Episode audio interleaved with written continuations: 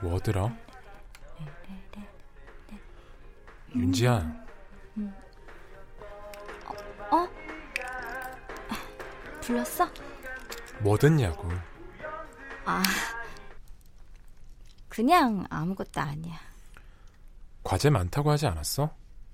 어, 그랬지. 가봐야 하지 않아? 그리고 이제 나 보러 안 와도 돼. 그럴까? 너가 먼저 그렇게 말해주니까 얘기할게. 너 힘든 거 알지만 나도 옆에서 때때로 힘들었어. 같이 좋아서 하던 활동들, 듣던 노래들. 이젠 나만 일방적이 돼버렸잖아. 연애마저 일방적이 될까봐 무서웠어. 그러다 보니까. 예. 미안해하지 않아도 돼. 빨리 나 많이 아프지 말고. 가볼게.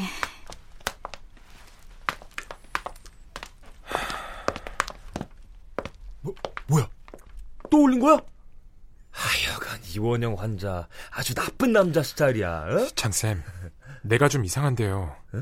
약은 약사에게, 진료는 의사에게. 맞죠?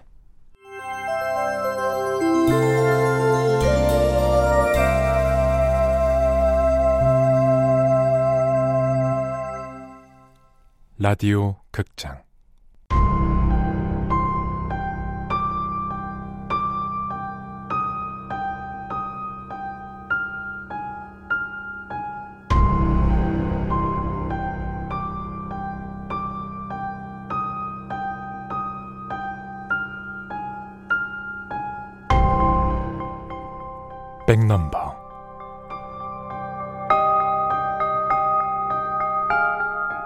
원작 임선경 극본 이주향 연출 황영선 열세 번째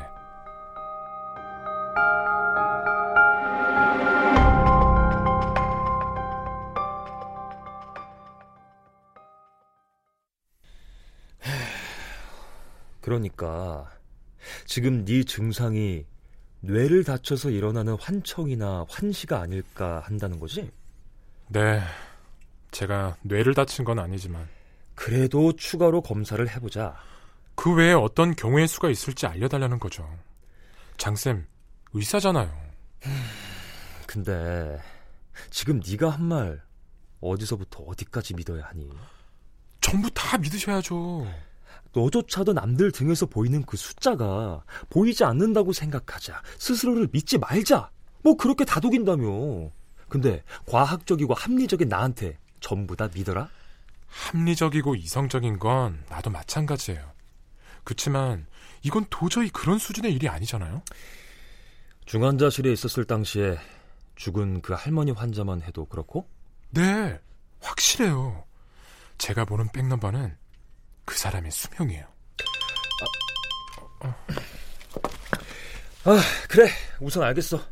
아, 내가 지금 급하게 가봐야 돼서 다음에 해결 방법을 들고 올게. 꼭이요? 응.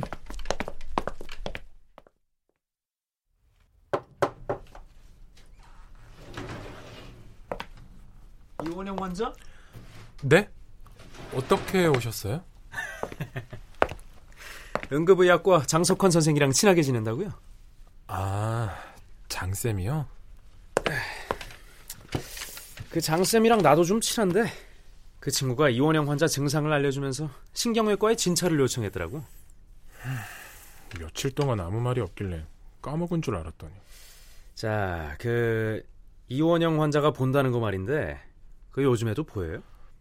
네, 어, 원영 씨 통증 문지표를 보니까 통증이 많이 심한 것 같던데 죄다 우는 표시인 거요? 이 통증 때문에 스트레스를 심하게 받다 보면 그런 증상이 나타날 수도 있죠.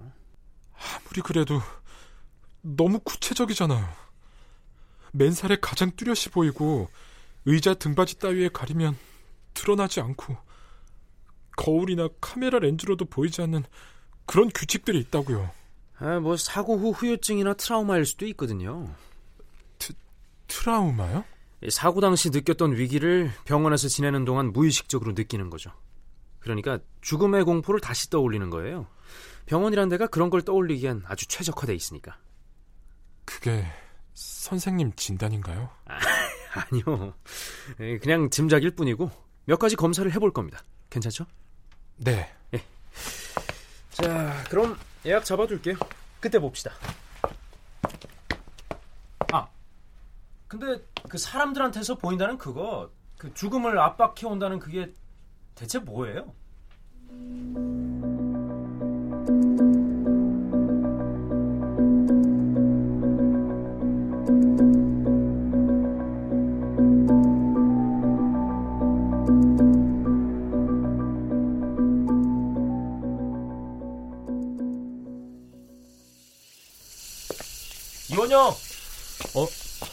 왔어요? 어. 결과 들었어? 네. 뭐 어, 뭐래? 경막 하혈종이라고 알아요? 경질막이라는 부분 아래와 뇌 바깥쪽 공간에 피가 축적돼서 혈종이 생기는 거래요. 아, 그래. 뭐 머리를 세게 부딪혔거나 하면 흔히 생긴다네요. 처음엔 괜찮다가도 사고가 나고 몇 주일이 지나서 발견되는 경우도 있대요. 사고 당시에 다쳤는데 우리가 미처 발견하지 못한 건가? 아무리 그래도 지금까지 여기까지가 신경외과 의사쌤이 의심한 저의 질병. 어? 어? 의심을 확신하기 위해서 검사를 했죠.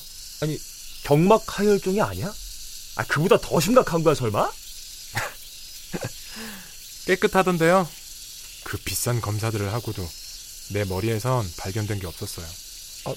어 그, 그랬구나. 아니 뭐 다행이네. 다행인가요? 난 또 미궁인데. 뭐 그래도 눈에 보이는 병이 있는 건 아니니까 뭐 눈에 안 보이는 게 원래 더 무섭잖아요. 백넘버만 해도 그래요. 쌤은 보이지 않는 게 나한텐 보여요. 안 무섭겠어요?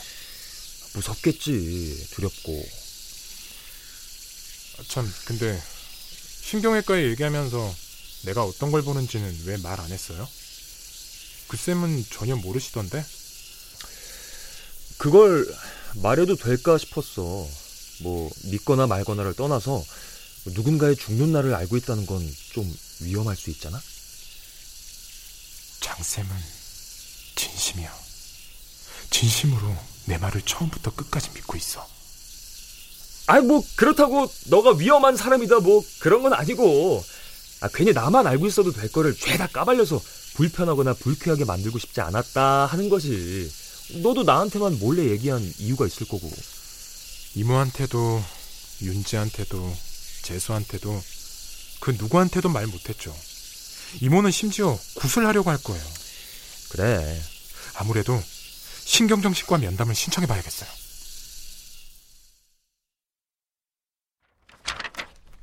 자, 이 질문지를 꼼꼼히 읽고 솔직하게 숨기지 말고 답변해주면 돼요. 네. 나는 다른 사람에게는 보이지 않는 것이 보인다. 다른 사람에게 보이는 것만 보고 들리는 것만 듣는 게 정상이지. 보통은 그렇지. 그치만 실제로 존재한다 해도 사람이 보거나 들을 수 없는 것들이 많잖아. 박쥐나 돌고래의 초음바타이처럼 말이야. 이런 게 질문다운 질문인 거지. 나한테 진짜 필요한. 빌어먹을 경막 하혈종 같은 게 아니라. 예스.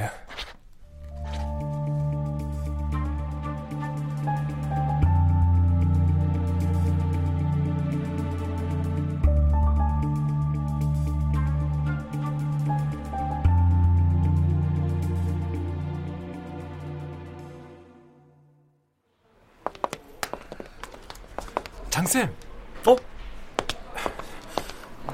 바빠요? 아니 지금은 좀 괜찮은데? 왜? 왜라뇨? 해결 방법이 아직이잖아요. 아, 우울증이래요. 그래 아무래도 그럴 것 같았어. 우울증이라. 참, 이런 상황에서 우울하지 않으면 그게 오히려 정신병 아니에요. 과다 행복 호르몬 병증 뭐 그런 거? 뭐 그럴 수도. 아무 처치도 안 해주기엔 난감했는지 프로작을 처방해주더라고요. 약이라면 이미 사발로 먹고 있는데 프로작 한두 알 더 먹는다고 어떻게 될 건 아니다 싶어서 먹고는 있어요. 음, 그래 그래. 그 불필요하게 처방해 주신 건 아닐 거야. 내가 널 믿은 만큼 너도 의사의 진찰을 좀 믿어보는 게 어떨까 싶다. 어? 어? 야 응급이다. 나 가볼게. 어? 죽어요. 뭐? 지금 들어오는 그 응급 환자 죽는다고요.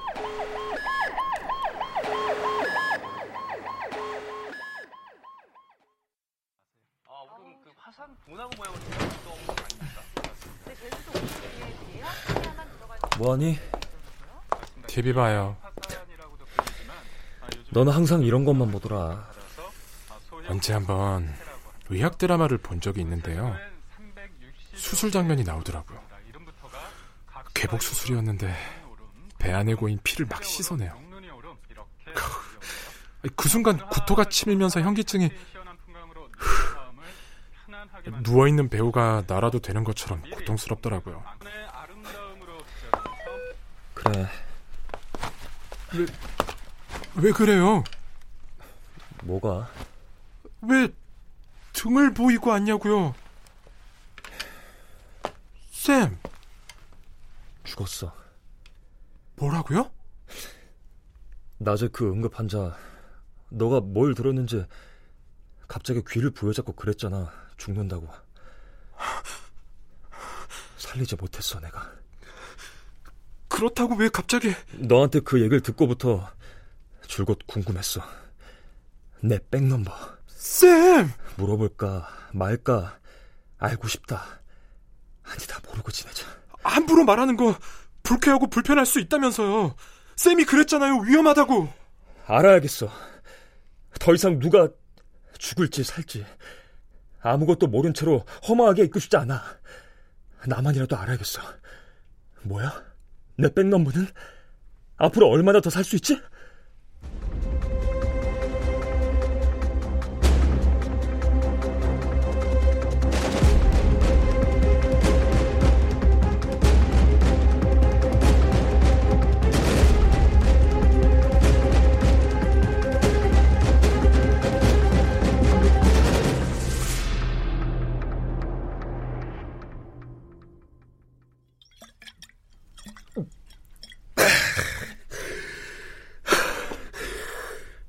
처음엔 괜찮았어. 네가 알려준 백넘버에도 그떡 없이 잘 지냈지. 그런데 왜 이렇게 된 거예요? 왕기백 환자 기억해? 왕 아저씨. 그래. 그렇게 불렀었지 참. 아무튼 네가 재활병원으로 옮긴 지 얼마 안 돼서 그 환자가 죽었어. 새벽에 조용히 자는 동안에 갑작스럽게 숨이 끊어졌지. 갔어요, 멀리. 새벽에. 갑자기 그렇게 갔어요. 인사도 제대로 못했는데, 갑자기. 그 환자, 수술이 어려웠다는 얘기는 들어서 알고 있었지만, 그래도 성공적이었어. 환자 스스로도 잘 이겨냈고 그대로 퇴원까지도 바라봤었다고. 근데 허무하게 그렇게 가버린 거야. 저도 알고 있어요. 알고 있었어? 죽을 걸 알고 있었단 말이야? 아, 아 아니요. 그게 아니라 저, 나중에 왕 아저씨네 아줌마한테 들었다고요. 나도 아저씨가 그렇게 될 줄은 몰랐어요. 왜지? 넌 백넘버를 알잖아. 아저씨 백넘버는 0이었으니까. 0? 0이라고? 네. 난 수술실에서 일이 벌어질 줄 알았어요. 그대로 아저씨도. 근데 수술실에서 돌아왔고 아저씨 백넘버는 0으로 바뀌어 있었어요. 그게 뭐지? 나도 몰라요. 아직도 모르겠어요. 형이라니. 근데 왕 아저씨가 죽은 거하고 장 선생님이 이렇게 된 거하고는 무슨 상관인데요?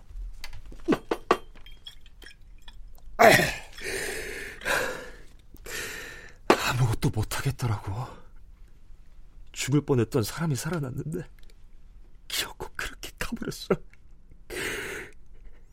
기적은 없는 거라는 생각이 들면서 너가 말해준 내 백넘버가 다시 수면 위로 떠올랐지.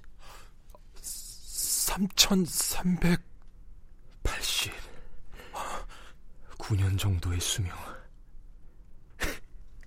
지금은 천 몇백일 남았으려나? 쌤. 그 뒤부터 환자를 못 돌보겠는 거야.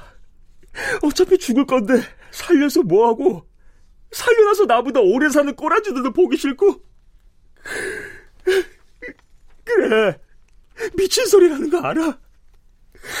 근데 어떻게 나는 기껏해야 앞으로 3년 남짓 살면 떼져버리는데 나는 누가 살려줄 건데 장 선생님, 이러지 마세요, 예? 내가 잘못했어요. 그러니까 제발, 정신 좀 차려요. 다 필요 없어. 두려워. 9년에서 5년 5년에서 3년 그리고 1년 일주일 하루 다 살 수 있다고 내 목숨이란 거. 근데 내가 어떻게 정신을 차려? 어떻게 의사 생활을 하면서 버젓이 살 수 있겠냐고! 쌤, 나한테 왜 그랬어? 왜? 왜 알려준 거야? 너라도 버텼어야지. 위험할 거 알았으면 너라도 그랬어야지. 도연아 날 죽도록 빼서라도 차라리 호시 상태로 만들어서라도. 제발 언제 죽나? 어디서 어떻게 죽나? 상상하지 못하게 해줘. 내가 잘못했어요. 내가, 내가, 빨리! 내가? 내가 어떻게 쌤을 다치게 하냐고요? 이러다 미쳐 돌아버릴 것 같아서 그래 남은 3년이라도 제대로 살아야 되는데 그냥 미쳐가고 있어서 그런다고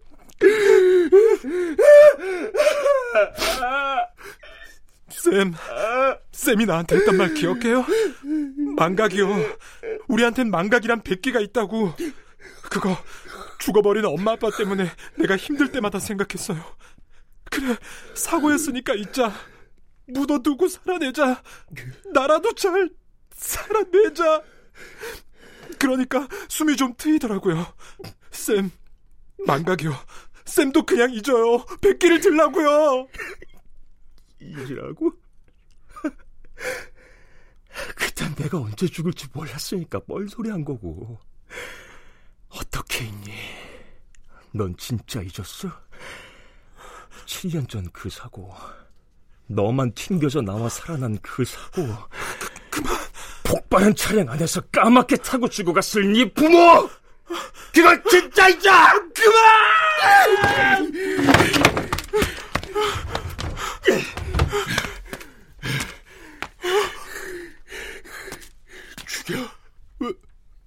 왜 이래요, 쌤? 내려놔요! 네가 말했으니 네가 끝내.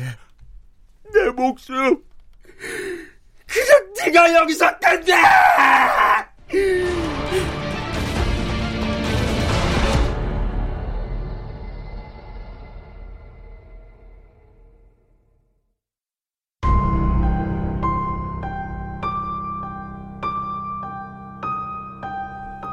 라디오 극장 백넘버. 임선경 원작. 이주향 극본. 황영선 연출로 13번째 시간이었습니다.